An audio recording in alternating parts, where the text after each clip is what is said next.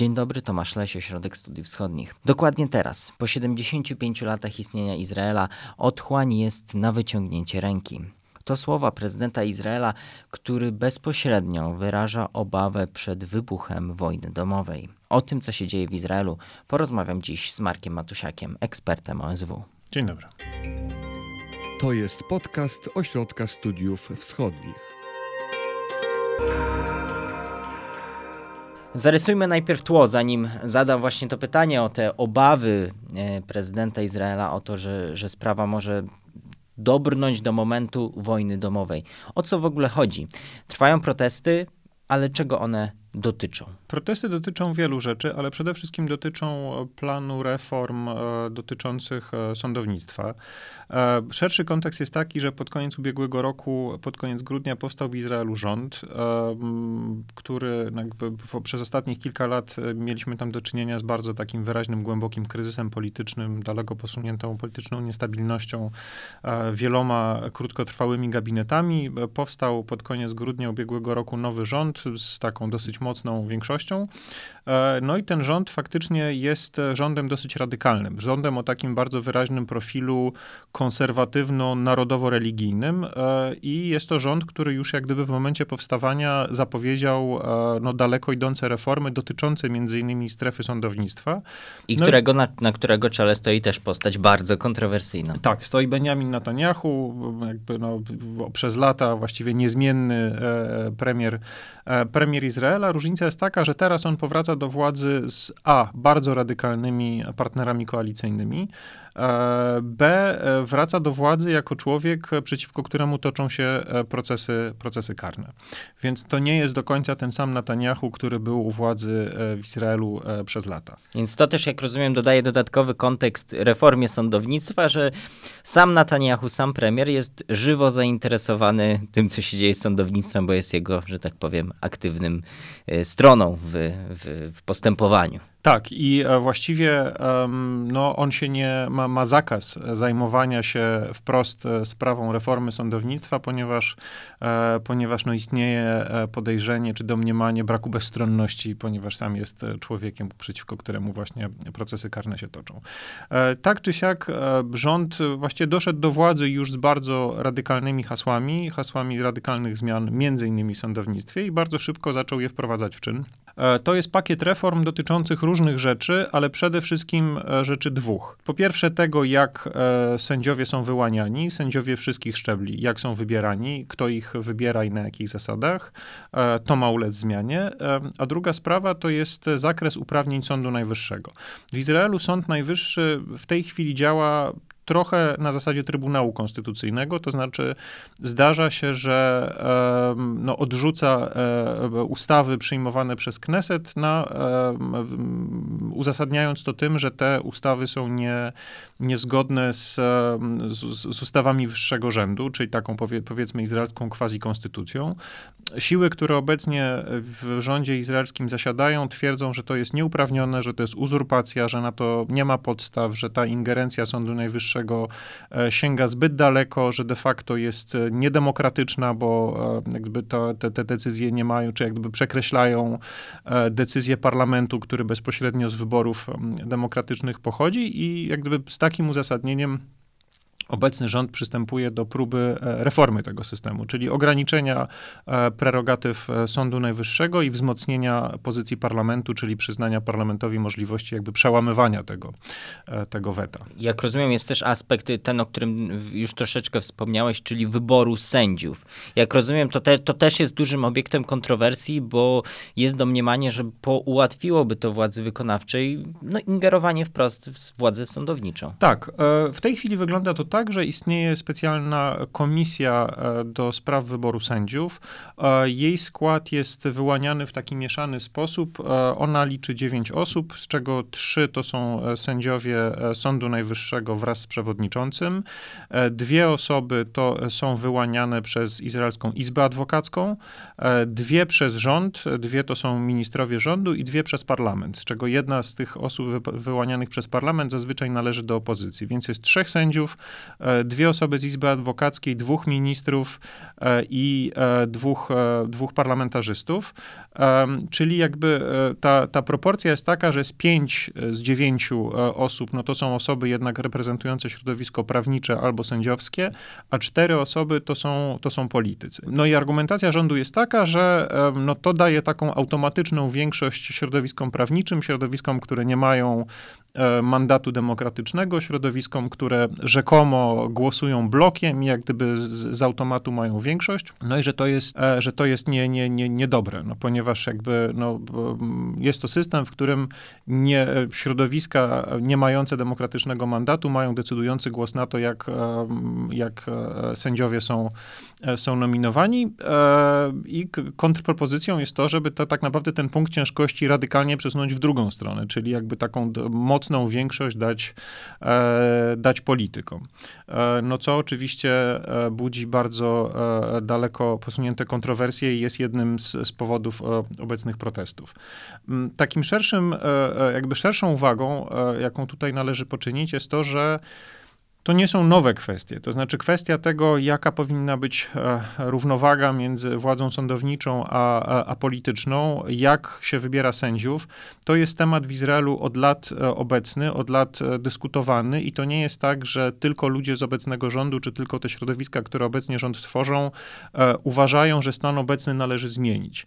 Natomiast no, bardzo poważne kontrowersje budzi tempo tej reformy i budzi radykalizm tej reformy. I w wielu przypadkach nawet ludzie, którzy co do zasady uważają, że zmiany są potrzebne, występują przeciwko e, o, o tym projektom, które teraz są dyskutowane, ponieważ uważają, że to idzie zbyt daleko. No to jest, jest takie przełożenie wajchy zupełnie w drugą stronę. Tak, bardzo gwałtowne, e, bardzo radykalne przełożenie wajchy w drugą stronę z e, no, wyrzuceniem pewnych bezpieczników, które w tym systemie, w tym systemie istniały. To budzi największy sprzeciw, to znaczy taka powiedzmy polityczny, taki polityczny skok na kasę, żeby, żeby być bardzo tak takim dosadnym.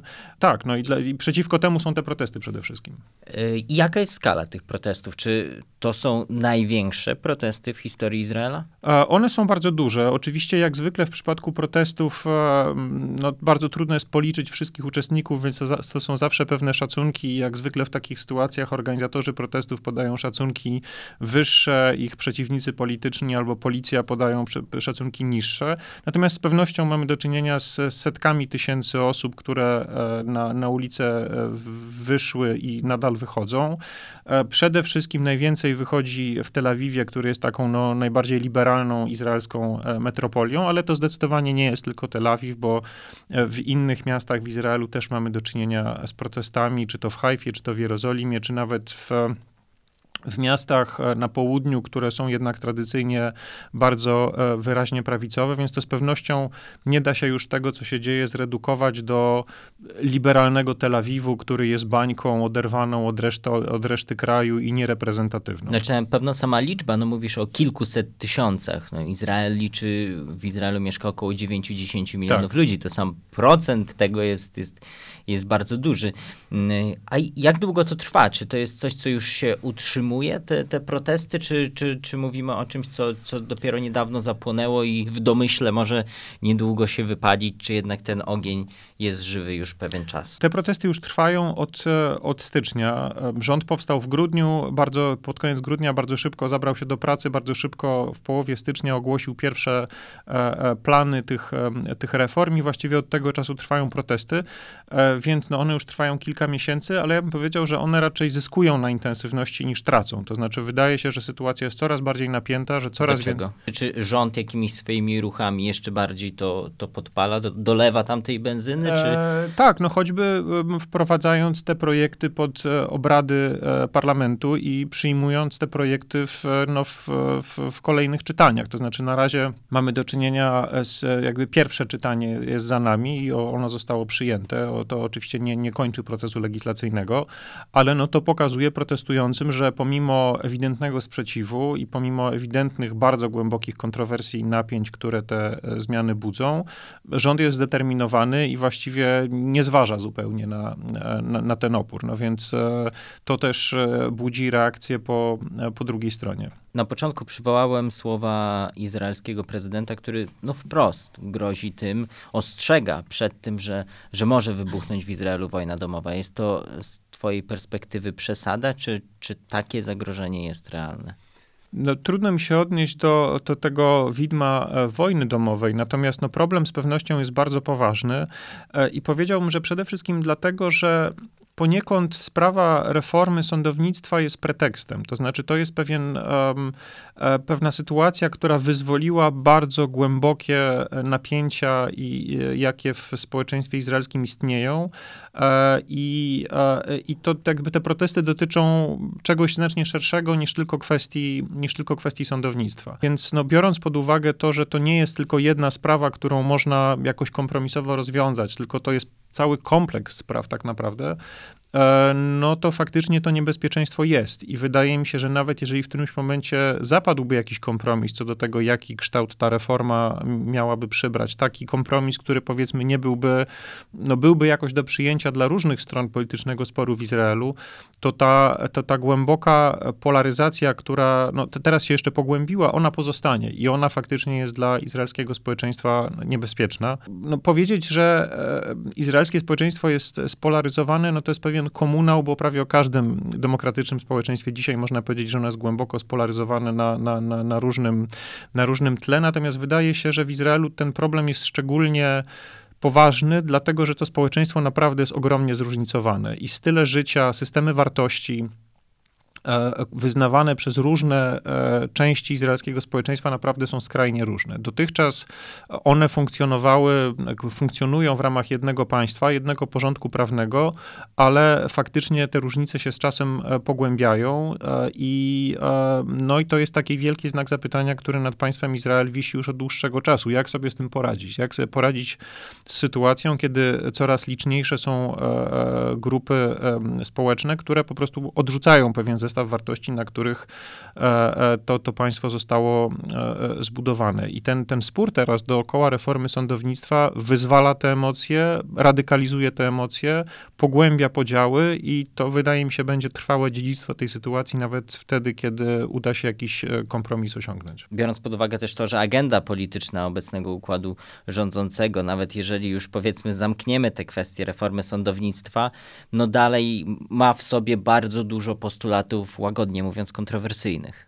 Tak, no i w tym sensie e, faktycznie mm, takie, mówiąc publicystycznie, wybicie zębów Sądowi Najwyższemu, e, który był takim, powiedzmy, liberalnym hamulcem, takim, takim, e, no, takim, taką instytucją państwa, która hamowała zbyt daleko idące zapędy, zapędy władzy politycznej, no faktycznie może otworzyć, i to jest obawa tej, tej powiedzmy świeckiej, bardziej liberalnej części izraelskiego społeczeństwa, że neutralizacja Sądu Najwyższego może otworzyć drogę no, do bardzo już takich e, realizacji bardzo radykalnych, e, radykalnych postulatów. Takim, A o jakich postulatach właśnie możemy mówić? Takim, mogę podać e, taki przykład, który jest bardzo charakterystycznie izraelski, który może pozwoli E, zrozumieć e, e, istotę sporu. Jakiś czas temu, czy jakby od dłuższego czasu trwa w Izraelu spór o Hamec. To jest związane ze świętem Pesach. W czasie święta Pesach w, w, w, jakby według judaizmu istnieje jakby taki ściślejszy jeszcze reżim, reżim koszerności, który wymaga usunięcia nie tylko niekonsumowania, ale usunięcia właściwie ze swojego otoczenia tegoż hamecu, czyli właściwie wszystkiego, co jest jakkolwiek wyrabiane z fermentowanego ziarna. Cia, nie, ciasta, ale nie tylko ciasta, na przykład whisky. E, od jakiegoś czasu trwa w Izraelu spór o to, czy na przykład w publicznych szpitalach e, ochrona w czasie święta Pesach powinna odbierać osobom, które do tego szpitala przychodzą odwiedzać e, bliskich, no właśnie ten hamec, czyli ciastka, czyli kanapki, czyli cokolwiek, co nie spełnia tego bardzo rygorystycznego standardu e, koszerności. E, no i osoby religijne oczywiście e, się tego domagają, no bo one chcą przestrzegać zasad religii i przebywać w przestrzeni, która jest wolna od tego szhamecu. Natomiast no, zaraz w sąsiednim łóżku może leżeć Arab, albo może leżeć osoba, która jest niereligijna. No i w sumie dlaczego taka osoba miałaby nie móc jeść tego, co chce jeść, tylko dlatego, że osoba z sąsiedniego łóżka ma, jakby jest bardzo um, rygorystycznie pochodzi, podchodzi do, do, do wymogów religii.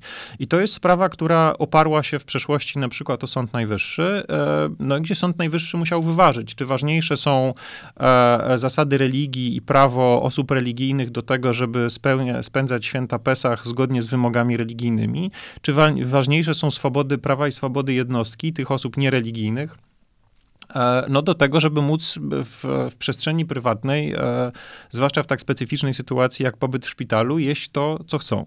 E, no i e, ta decyzja e, została przyjęta przez Sąd Najwyższy jakby na, na, na rzecz jednak e, swobód i praw indywidualnych, swobód i praw jednostki i sąd orzekł, że, że, że jakby ochrona szpitalna nie ma prawa kontrolować tego, co jest na teren szpitala wnoszone. Natomiast prawica, zwłaszcza religijna prawica w Izraelu uważa, że to jest naruszanie zasady, jakby naruszanie żydowskiego charakteru państwa Izrael. E, no i teraz pojawił się w, w Knesecie projekt ustawy, która ma tego zakazać. To jest jakby z perspektywy świata zewnętrznego bardzo taki może egzotyczny przykład, prawda? Ale e, bardzo pokazujący ale życie pokazujący codzienne. istotę sporu. To znaczy pokazujący e jakby spór między tą tożsamościowo narodową e, frakcją izraelskiego społeczeństwa i izraelskiej e, polityki, która no, nie chce mieć żadnych, e, funkcjonować w ramach jakichkolwiek ograniczeń. To znaczy chce mieć swobodę decydowania o, o różnych rzeczach, a, a, z drugiej strony jest, są jakby i mniejszości narodowe, i osoby niereligijne, i osoby o liberalnych poglądach, które boją się sytuacji, kiedy tego um, hamulca instytucjonalnego zabraknie. No bo to wtedy jest kwestia jakby praw mniejszości arabskiej, e, to jest kwestia ewentualnych aneksji na zachodnim brzegu, no bardzo wielu e, kroków, które nie mają tak naprawdę legitymacji absolutnej większości izraelskiego społeczeństwa, ale ze względu na to, że prawica w, w, w, na scenie politycznej dominuje, no to mogłoby, to, to by się mogło z, zrealizować w nieodległej przyszłości. Zwłaszcza, że tak jak mówisz, no, te rzeczy, nawet ten przykład, który podałeś, ja podejrzewam, że jest jeszcze kilkanaście innych takich spraw. One nie dotyczą wielkiej polityki i nie da się od nich uciec, one dotyczą stricte życia codziennego i takich rzeczy podejrzewam można by jeszcze kilkanaście wymienić.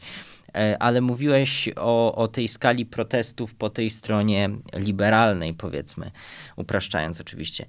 Ale czy jest też druga strona? To znaczy, pytam tak naprawdę o to, jakim poparciem cieszą się, cieszą się te reformy. Czy to jest jakaś w cudzysłowie fanaberia obecnego układu rządzącego, czy stoi za tym poważna grupa y, obywateli Izraela, która te zmiany proponowane w takim kształcie popiera?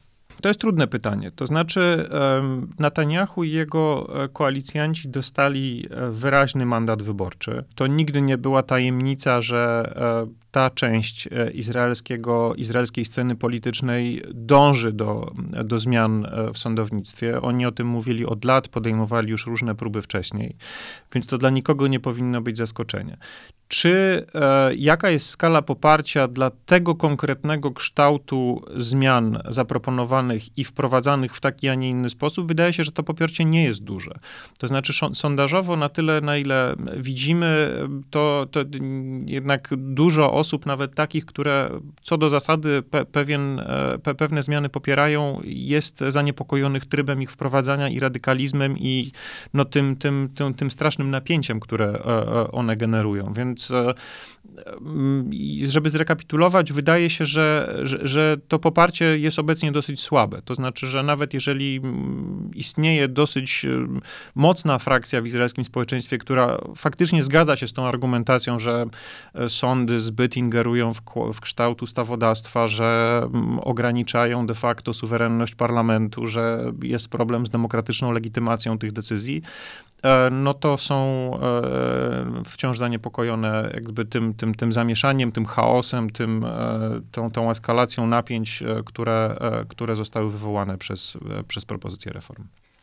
Wiem, że to będzie trudne pytanie, będzie się odnosiło no, trochę do, do przewidywań gdzieś tam tego, co może się zdarzyć. A sytuacja jest bardzo dynamiczna, ale czy Twoim zdaniem jest realne, że jednak władza się wycofa z tych postulatów? Czy one są jednak dla nich zbyt ważne pod tym względem, że zamykają drogę do, do wielu innych rzeczy, które chcą zrobić? Mm, to jest trudne pytanie. E, na, e, na czele rządu stoi e, Netanyahu, który jest politykiem no, bardzo doświadczonym, bardzo pragmatycznym. Pragmatycznym, żeby nie powiedzieć cynicznym. I myślę, że on jako właśnie doświadczony polityk oczywiście byłby gotów do jakiegoś kompromisu. Takiego, który by jego podstawowe interesy gwarantował, ale no, to, to nie jest maksymalista, to nie jest radykał. Natomiast no, należy wziąć pod uwagę to, że on jest w koalicji z bardzo radykalnymi siłami, to znaczy z dwiema partiami ultraortodoksyjnymi i z e, partiami radykalnie e, religijno-narodowymi, I to są ideolodzy, to znaczy to są ludzie, którzy no, nie myślą, e, e, czy w znacznie mniejszym stopniu myślą kategoriami pragmatyki politycznej, a myślą kategoriami pewnego ideologicznego, światopoglądowego, religijnego maksymalizmu. I to jest ten wielki znak zapytania, no bo jakby ich sposób myślenia jest trochę inny niż taka klasyczna polityczna logika. I może być, możemy mieć do czynienia z sytuacją, kiedy premier, czyli no właśnie rzeczony Netanyahu byłby gotów do jakichś kompromisów, natomiast no, będzie miał e, pod bokiem koalicjantów, którzy będą mówili absolutnie nie ma mowy. Bo jak rozumiem, taka obecnie w obozie rządzącym jest narracja, że no ani kroku w tył. E, do tej pory tak. To znaczy, do tej pory, pomimo protestów, pomimo najrozmaitszych wezwań międzynarodowych do, no, do kompromisu, pomimo wystąpień prezydenta i takiej kompromisowej propozycji, którą on e, na stole położył, e, do tej pory rząd się nie wycofuje ze swoich, ze swoich projektów. Co prawda, Netanyahu w czasie niedawnej wizyty w Berlinie powiedział, że no, wsłuchuje się w głos społeczny, jakby dostrzega protesty, no co przez niektórych zostało odebrane jako taka zapowiedź otwartości na pewne negocjacje. E, natomiast no, on ma jakby na prawo jeszcze od siebie swoich koalicjantów, którzy absolutnie i też frakcję w, w swojej własnej partii, która absolutnie mówi ani kroku w tył. E, A Netanyahu jest w pewnym sensie też od nich uzależniony, bo zbyt dużego pola manewru politycznego to, no to on nie ma. Nie, no, z pewnością tak. No, to jest e, to może od czego zaczęliśmy, że Netanyahu jest obecny w izraelskiej polityce od, od lat i wydawać by się mogło, że od lat po prostu ten sam człowiek stoi na, na czele różnych izraelskich rządów, ale to jest jednak polityk, którego i profil polityczny, i pozycja na scenie politycznej się zasadniczo zmienia. E, I teraz ona jest jednak e, i inna niż w przeszłości. W przeszłości to był polityk, który był, miał jednak bardzo dużą zdolność koalicyjną i tworzył swoje kolejne gabinety we współpracy z bardzo różnymi siłami politycznymi i zawsze dbał o to, żeby właśnie e, to nigdy nie był taki jednorodny, e, jednorodny politycznie gabinet, tylko było trochę centrum, trochę prawicy takiej, trochę prawicy innej. Natomiast teraz ze względu na to, że on jednak dość daleko zabrnął w taki, w taki polityczny radykalizm i, a przede wszystkim no, sam ma problemy z prawem, e, no to ta jego zdolność koalicyjna bardzo się e, zawężyła. I to nie jest tak, że on teraz tych swoich radykalnych koalicjantów może łatwo wymienić na, na jakąś inną partię, tak jak to robił w przeszłości. On w przeszłości jednak żonglował tymi składami koalicji i zazwyczaj na tym wygrywał.